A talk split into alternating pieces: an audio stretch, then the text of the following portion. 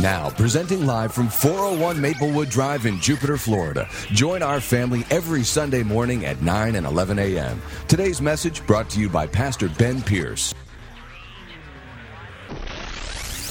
Welcome to part two of the series right now. This is the theme series for 2014 for Generation Church that, that we would be a right now kind of people and a right now generation. And so I just encourage you, uh, engage all the things that are happening around Generation Church this month and all year long uh, so that you can be a person that, that in the fullness of time you, you engage and embrace what God is doing in your life. So I want to welcome you to part two of this series. Can we welcome all those joining us by video? This morning. So glad you guys have tuned in. I want to encourage you to come and be a part of the service live and in person right here at Generation Church. Man, was worship good this morning or what?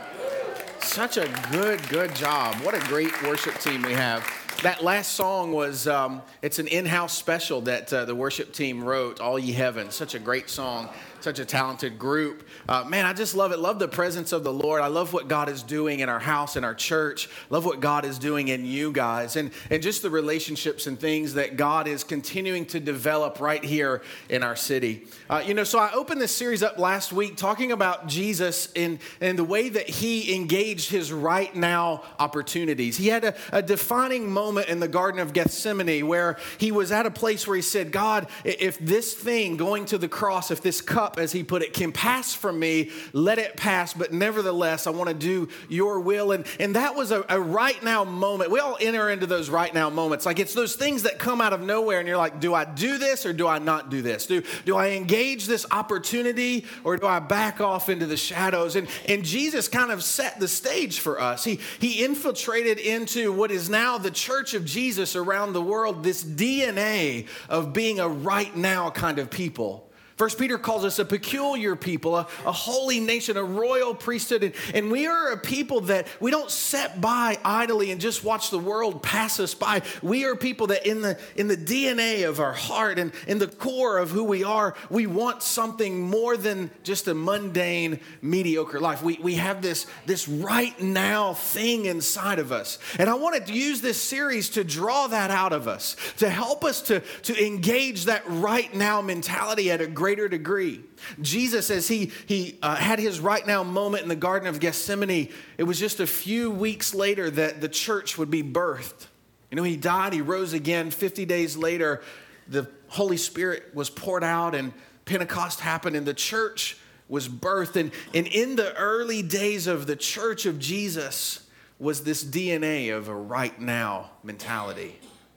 Well, look at the church they they they engaged what was happening. They were nimble. They were ready. They were available. They they were on top of it. And, and, they didn't know what they were doing. They didn't have all of this history to follow. They didn't have all of these examples. And and all they had to do was just trust what god was doing. And and so many different things were happening things that they hadn't seen before. You know the jewish people had served god for thousands of years but now gentiles people who had no religious pedigree they they were pagans if you were now starting to experience the presence of the Holy Spirit and we're getting born again. And, and so they were so on top of just flowing with what God was doing. And I believe after 2,000 years, that DNA, it still resides inside of the church of Jesus Christ. We've had our years, our ups and downs. We've had our dark ages, if you will, but we've also had our reformations. We've, we've had these, this history of just serving God and engaging the things that God has for us. And I believe that as time draws near to the end, I believe that as we look for the return of Jesus soon, I believe that it is a season, it is a time for us to engage our right now opportunities. Our right now things, those opportunities, they, they define us. You know, they turned the world upside down. Acts 17 says that these are those who turned the world upside down. How did they do that? They did it because every time the Holy Spirit spoke, they listened and they acted and they obeyed. Every time God gave a mandate, they took it and they charged forward. It didn't matter if people were persecuted, it didn't matter if people were martyred, it didn't matter if people laughed at them, it didn't matter what people thought. But the early church, they pushed forward and they did something significant in their generation, and you can too. They turn the world upside down, and you can turn the world upside down. You can start with your city, your neighborhoods, your workplace, this region, our state, our nation, and our world. You, out of Jupiter, Florida, can make a global impact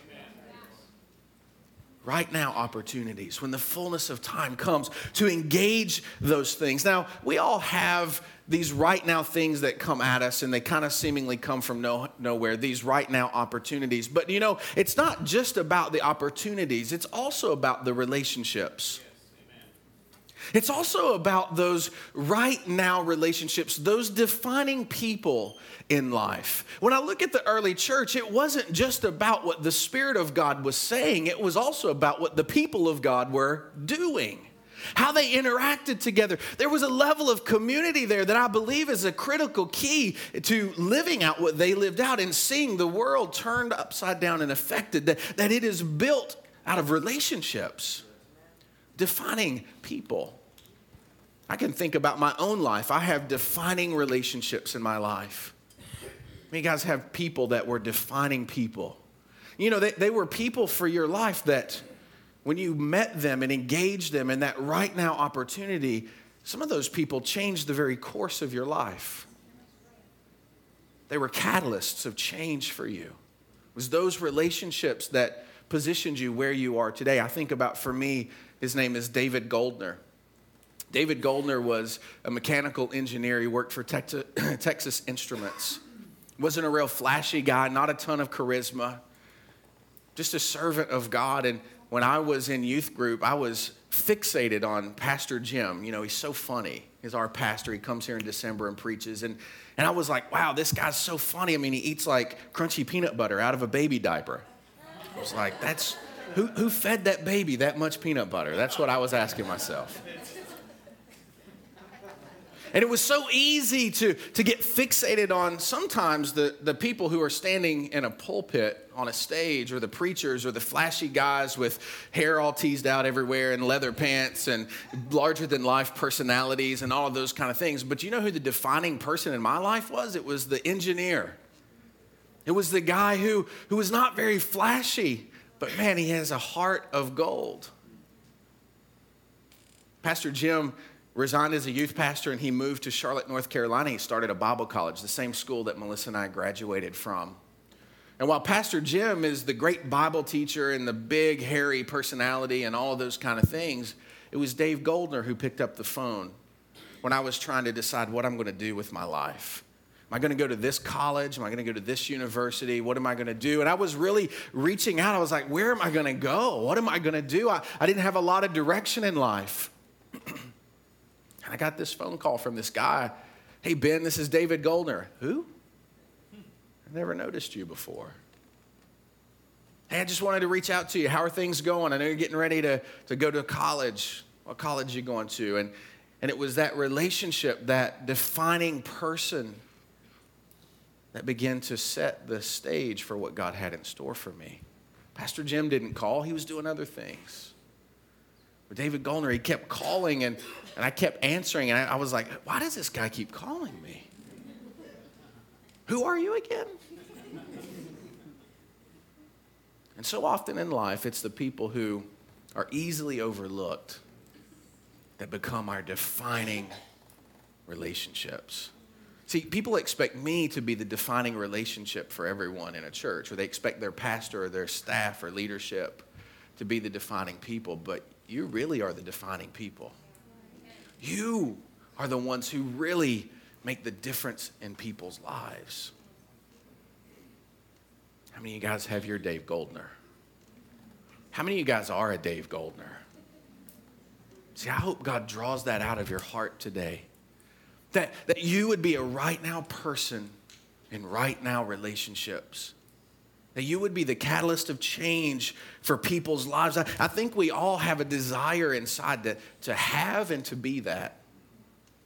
To have that person that cares, that, that person that, that helps us make a decision that changes our life forever. Do you guys realize, had it not been for David Goldner's persistent phone calls in the summer of 1994, I wouldn't be here today.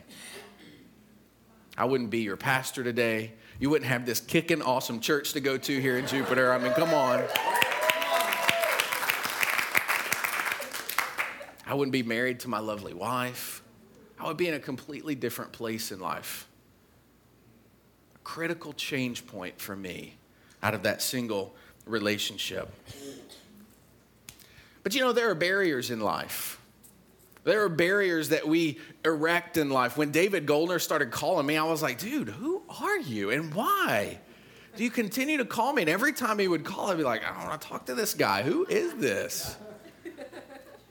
And I erected these barriers, and, and I think maybe you can identify with that because we all erect barriers in life. We, we all put up walls in life. Three or four years ago, I, uh, I taught this series called Stop Dating the Church. And in that series, I introduced a few of my friends to our congregation. I want to reintroduce a couple of them to you today. The first guy I want to introduce to you is Bill DeWalls. Bill is a little cynical. Bill is the kind of guy who he enters a crowd of people and automatically he begins to stiff arm everybody. He begins to build and erect barriers and walls. See, Bill is the kind of guy who knows what you're trying to do, you churchy church people. you're trying to engage me in relationships, so I might have a little bit of fun. You're trying to get me in a life group so I might make some lasting relationships that change my life. You're trying to engage me in something that might change somebody else's eternity. I know what you're up to. we build these walls. I, I, I, build these walls in my own life. I've been pretty uh, vulnerable with this and open with this. I'm, I'm introverted by nature. Friday night, Melissa was hanging out at uh, Joyce Meyer's conference and with some other girls, and, um, and so I'm all alone. and so I go through my very extremely short small, tiny list of people that I'll hang out with. so I called the staff. Because, you know, it's Friday night. I don't want to end up in a counseling appointment at, you know, the movies, right? And so I call the staff and they're like, hey, no, I'm busy, blah, blah, blah, I'm doing this. These guys are down here watching movies on the big screen. And and so I go through my short list, and, and after I get through my short list, I'm, I'm like, ah, you know, I probably should reach out a little further. But what do I do? I go home and I watch Wolverine. I paid $5.99 for that on Infinity, just uh, Xfinity or whatever it's called. Felt like Infinity. and what I should have done is I should have I should have had some relationship with somebody. So I know, I know what it's like. You, you get these right now opportunities for re- relationship and, and these defining moments and defining people. And, and I don't know, it's just easier just to go home and watch TV. We build our walls. But you know, as, as we deconstruct those walls, as we de wall ourselves, God begins to give us those defining relationships. You can't, you can't get, God, he, he can't get them to you if you don't open up, if you don't let some people in. You know, a lot of times we're expecting God to do something miraculous in our life, like, Lord, I need some help with my mortgage. God, I, I need some help with my marriage. Father, I, I need some help with this. I need some help with that. I'm struggling with this. I'm struggling with that. And we expect, like, you know, $20 bills to float out of the sky, right? To help us with our bills and mortgage and that kind of thing. Uh, it just doesn't happen that way. God works through people to meet people's needs just the way that he works luke 6.38 says if you give it'll be given back to you. Pressed down shaken together and then god will pour 20s out of the heavens. No it doesn't say that. If it says that in your bible you need to trade that one in on a newer model. It says as you give it'll be given back to you. Pressed down shaken together running over Will men give to you? Will people? God works through people. So often we're looking for some type of heavenly divine rescue, and God has people all around you, and they just can't get through your walls, Bill. Break them down and let God do something in your life. Second friend I want to introduce you to is Ben Holdenback. Some of you guys can relate to Ben because this is exactly how you live in life. You've been holding back. You're so full of God and so full of His gifts and talents. There's such a richness inside of you, but man, you're just so busy. Why do I need to, to give my time to relationships? Why should I lead a life group? Why, why should I do this or do that? Why should I make myself vulnerable to people? I've been holding back for a long time. See, Bill is looking for somebody to define him, but Ben, he's a definer of other people. Ben has, has things inside of him that he's been holding back. That if he will allow himself, God will use him, just like a David Goldner, to minister to somebody who doesn't know exactly where they're going or what they're doing. That, that Ben Holdenback could become a catalyst of change for somebody's life. Who are you today? Are you walled up? Or are you holding back? Allow God to, to do something with your days that are significant. He created us for relationships, all the way from the Garden of Eden. He created us to, to, to have relationship together. He created us, those of you watching by video, He created you to be around people. There's no relationship on a video screen. If you can make it, you need to make it and be around the people of God. We were created for relationship. You know, the devil, if you go back to the book of Eden, the de- or the book of Genesis in the Garden of Eden, the devil's primary way to take mankind off of course was to corrupt the relationship. And he's been doing the same thing since the beginning. His strategies have never changed. It's always been about disconnecting relationship, disconnecting God and Adam and Eve disconnecting Cain and Abel, disconnecting Abraham and Lot, disconnecting throughout the entire course of human history about disconnecting relationships. We truly are stronger together. There are things that happen in unity and relationship that can happen no place else. You were created for that. You guys ever watch the Discovery Channel and you see the gazelles kind of trotting through? Some of you guys are having flashbacks from Love Between the Lines. If you missed Love Between the Lines series, you got to go back um, because it was pretty risky. Okay. The antelope. We'll use the antelope. I watch a lot of Discovery Channel because you know I'm a scientist by trade, and so I, I watch all of these animals, and, and it's it's never the cheetah that attacks the middle of the pack. Never, because you know they're all out there grazing like you saw in the Catalyst video or whatever. But the, the one that gets eaten is always the one who strays from the pack. It's always the gazelle that, that is where the antelope that's, that's over here by themselves.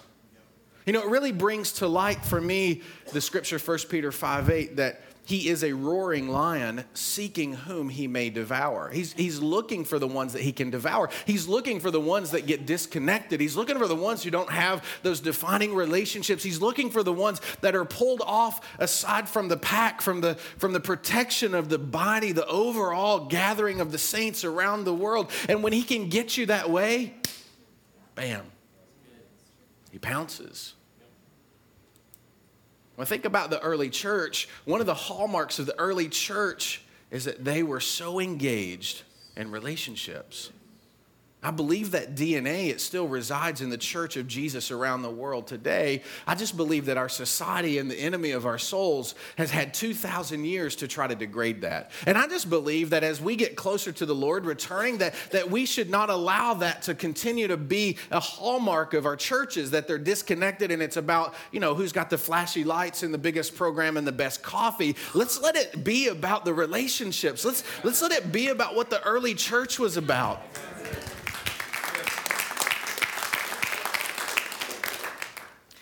Acts chapter 2 and verse 41.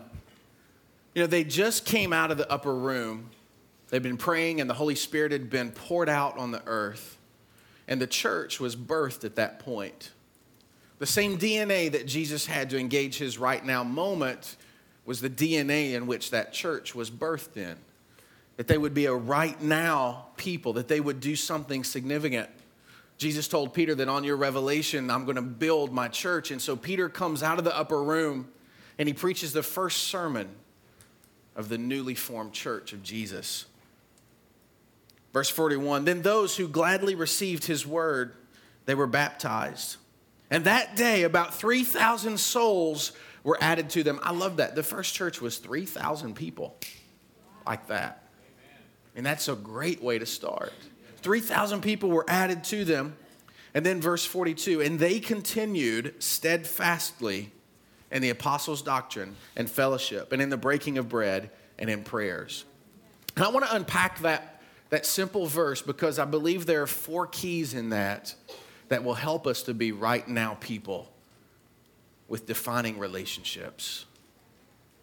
They continued steadfastly. That, that word continued, it, it means that they continued, that they just kept going. That it, there, it, wasn't three months off or six months off, or, you know, I've been coming to church for two years, but I've only been three times in two years. like, you know, it's bad when somebody comes up to me and they say, Pastor Ben, when did you dye your hair gray? I, I didn't. You just haven't been here in two years. It's grayed a little bit since the last time you were around. They continued steadfastly. They, they were connected on a daily basis. You know, it, it, it's kind of it's kind of ridiculous that in our society today that it's so difficult to spend an hour and a half with each other on a weekend, much less go to a life group much less go hang out at dinner with somebody, much, less hang out with somebody on a daily basis. Are you kidding? Some of you guys are like twitching, your eyes are going. I said daily basis. It's so foreign to us today, but yet it is the place of unity, and that place of unity is the place of power. So they continued steadfastly in the apostles' doctrine. I want to unpack this for you. If you're following along in your fill ins, we need relationships that teach. We had relationships that teach us something. They continued in the apostles' teaching and doctrine. You, you need some people that are going to pour into your life that are going to say, Whoa, hey, what are you doing there, big guy? I tried that once and it, and it didn't work so well. We, we need people that are going to teach us some things. We need some relationships that we can learn from. You know, you can learn from your own mistakes. I've learned from a lot of mine. We can learn from somebody else's. I would rather learn from your mistakes than my mistakes. We need some relationships that, that teach us some things that we can learn, learn something from. I, I don't want to be a know it all, I, I want to be a learn it all. You know? I, I, I, don't. You guys ever been in a conversation with somebody and you're like, "Hey, dude, what's going on?" Yeah, you know, and they're telling you about your stuff, and you're like, "Oh yeah, that's cool." You know, I did this once, and they're like, "I know." I know. It irritates the snot out of me when I talk to somebody and I'm just trying to help. And they go, I know. Dude, I don't care if you know. It doesn't look like you know. I'm trying to help you know. So don't tell me I know.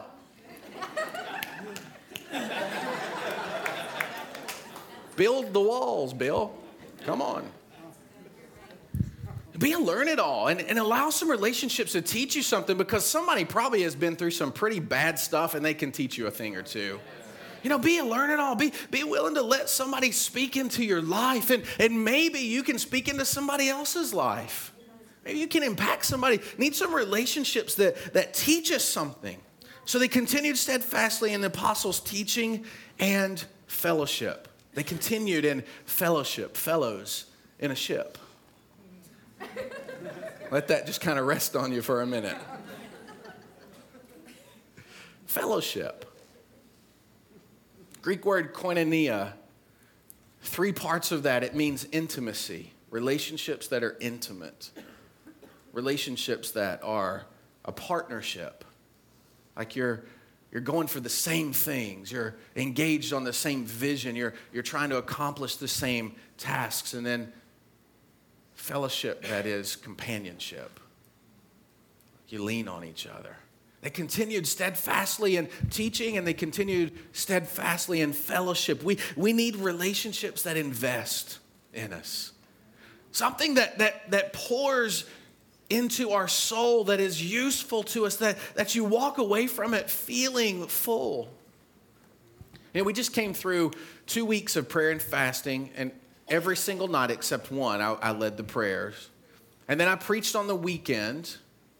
So, two solid weeks of not having any time off. And then I came through and I had to do First Wednesday service. Thank you for coming. We had a great time.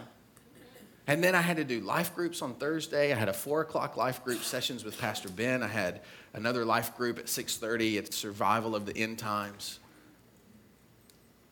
And I, I was getting ready for my life groups on Thursday. I thought, man, I have not had a break. What am I doing? And there was something inside of me. I was like, I just, I don't, I really don't want to do these. Can I cancel these, Natalia? I didn't want to go through with them I was like, man, I just, I just need a break. I, I don't know that I can invest in anybody. I've been investing solid for like three weeks. I need some alone time. I need some, some time just to recharge my batteries. But I pushed through for those groups. I have to tell you, they're probably the best groups I've had to date. Those of you guys who are in sessions, it was one of the most investing sessions, one of the most investing groups that I've had. I walked away from that feeling like I don't have anything to give, coming out of that group feeling like I just had 15 people just pour into me.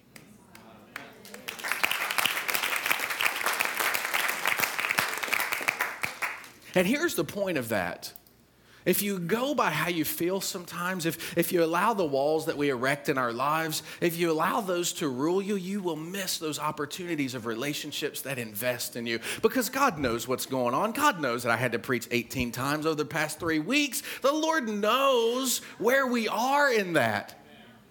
And He knows that if you'll just make the effort to engage in relationships, He'll have somebody there to pour into you. Isn't it true in life, though? It's like we feel empty and we don't want to go because I feel empty. But that's when we need to be apart. We need to be in a life group when you don't feel like being in a life group. We need relationships that invest in us. Do life together. So they continued in the apostles' teaching and fellowship and in the breaking of bread. It's kind of a, a funny phrase because I don't know that we don't really break bread today per se. But so, what are they really talking about? What did they continue steadfastly? And they continued steadfastly in the socializing aspect of relationships, breaking bread. They hung out together. They, they did life together. They, they were friends together. We need relationships that are fun. How many guys would agree that life is not as fun as it used to be?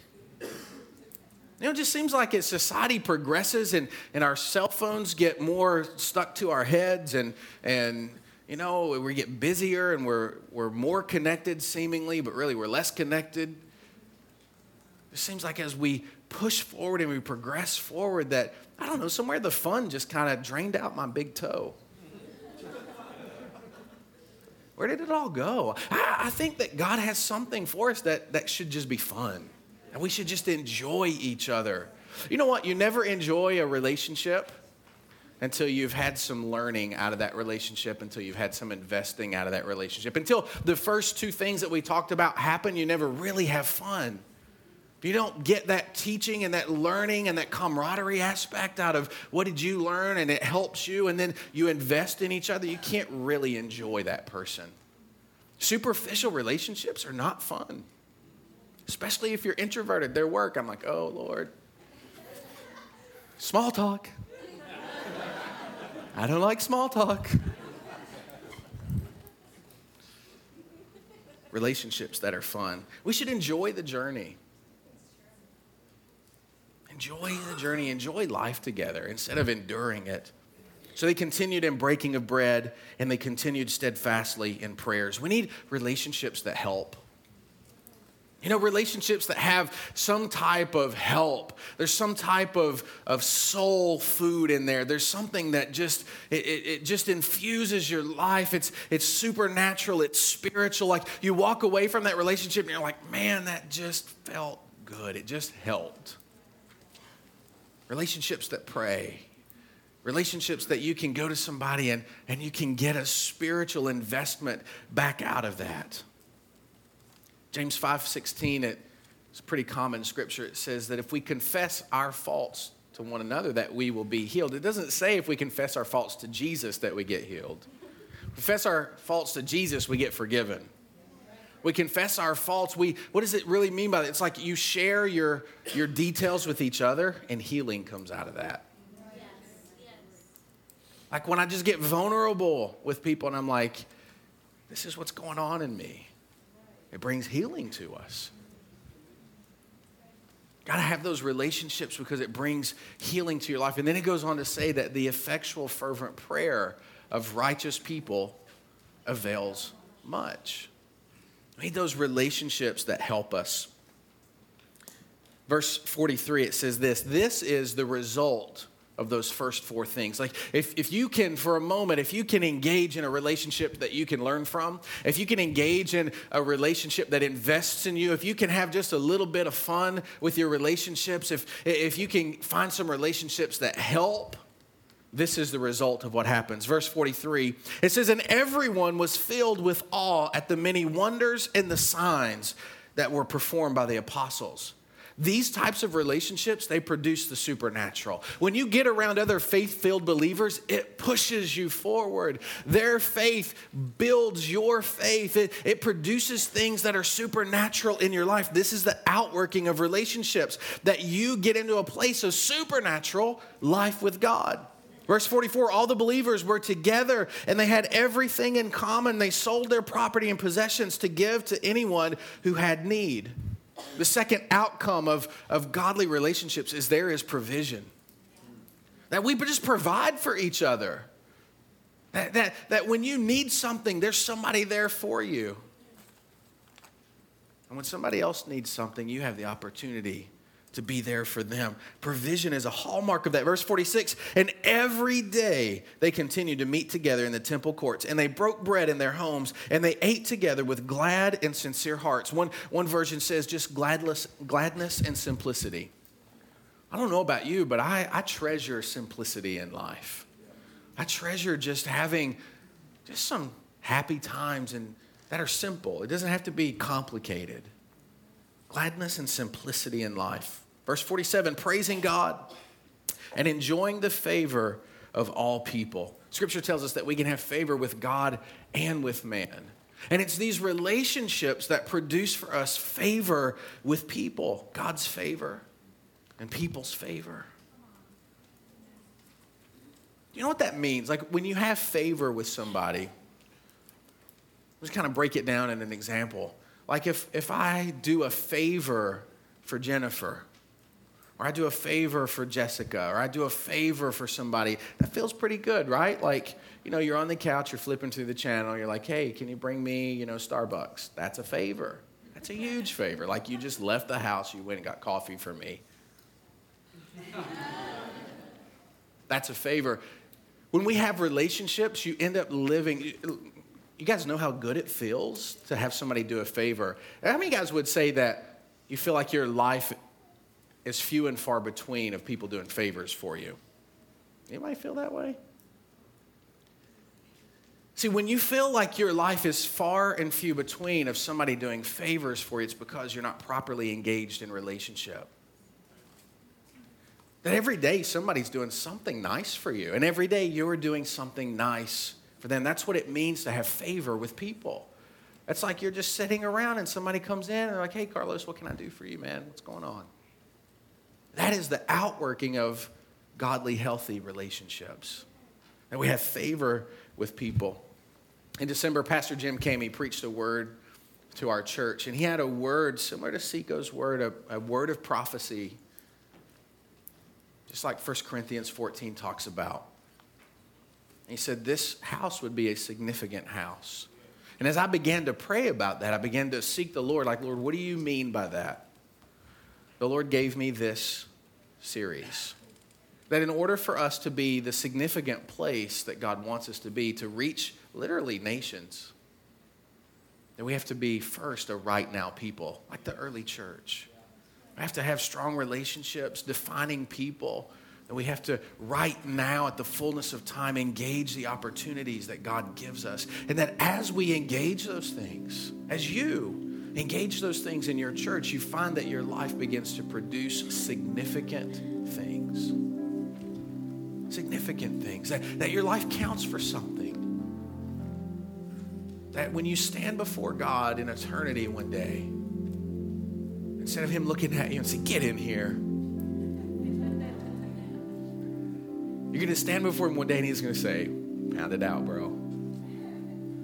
You tore it up and you made your days count, Dr. Powers. You made your days count. You made your relationships count. You affected people's lives. There are people in heaven today because of what you did. Tore down the walls and you didn't hold back. And you engaged.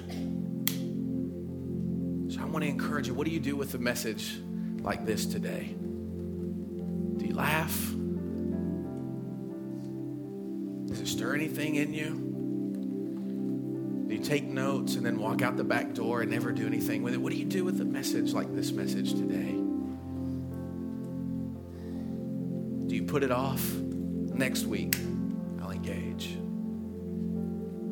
When I'm ready, I'll engage. What do you do with a message like this. You engage it right now. This service, before you leave. Listen, I know how it is. Come into a place like this, especially if you're new, and, and as soon as the service is over, like we bolt for the back door. I get it. But I want to encourage you today don't bolt for the back door. Grab a cup of coffee, meet somebody new they may become your defining person in life. They may be the catalyst of change that you've been looking for. Close your eyes and let me pray for you. Father, I thank you today for your people, God, your church. Lord, that we would be the people, the right now people that you created us to be. God, that we would engage our brothers and sisters in unity and that we would see your power displayed in this earth in this church, in this city. If you're here today and you would say, Pastor Ben, I, I, I love Jesus, but I haven't engaged in relationships like I should. Like you hear this message and it just kind of resonates with you, and you think, you know, man, I think I've missed some right now opportunities. And this morning, you just want to make a commitment to yourself and to God and say, I, I'm, I'm not going to allow myself to miss those opportunities anymore. I'm going to engage right now. If that's you, would you slip your hand up? I just want to pray for you. Yeah. A lot of hands. Lift them up nice and high just so I can see. Yeah. You can put your hands down. Secondly, you're here this morning and God's just kind of working on your heart to engage the relationship. To engage the most important relationship that you will ever have in your life, and that's a relationship with Jesus. Not a relationship with a church, not a relationship with people, not a relationship with religion, but a relationship with Jesus because you can't really have investing and, and helpful and, and fun relationships with God's people unless you have that first relationship with Him. It is the keystone, it's the cornerstone, it's the first step. So if you're here today and God's tugging on your heart, like you're sitting here today and you're like, I, I don't hear his voice on a regular basis. Like, I, I don't know that I have fellowship with God. I, I, don't know that I really hear him speak to me. And maybe you throw up a lot of prayers, but you never hear any response today. You have a right now opportunity to have a connection with God. You have to do it by faith, to open your heart by faith and say, God, come live inside of me. So if that's you, I want to pray for you. You want a real relationship with God, slip your hand up so I can pray for you. Thank you, sir. So proud of you. Who else this morning? Real relationship with God, not a church, not a religion, a real relationship.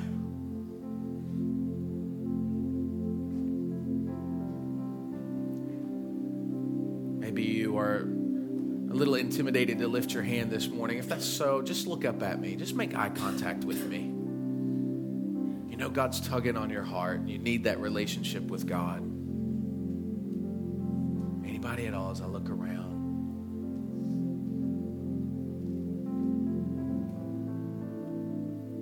Okay. Scripture says this that if you can say with your mouth the things that you are believing in your heart, that your heart will open to God and that He'll come in and He'll have a relationship with you, and that you will be, as Scripture says, born again into that right relationship. So I want to help you this morning. I want to help you say with your words what's happening inside of your heart. So if you'll repeat this simple prayer with me and believe it with all that you have, you will have relationship with God. Let's pray this together. Say, Father God, I thank you that you sent Jesus to die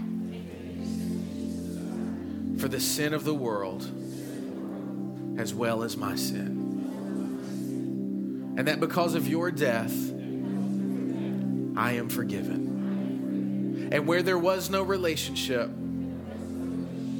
because of your death, I have relationship with my Creator, with my Father. And I ask you today, Jesus, to save me and to give me purpose and to give me a family. In Jesus' name, amen. Let's welcome our brother into the kingdom. I'm so proud of you.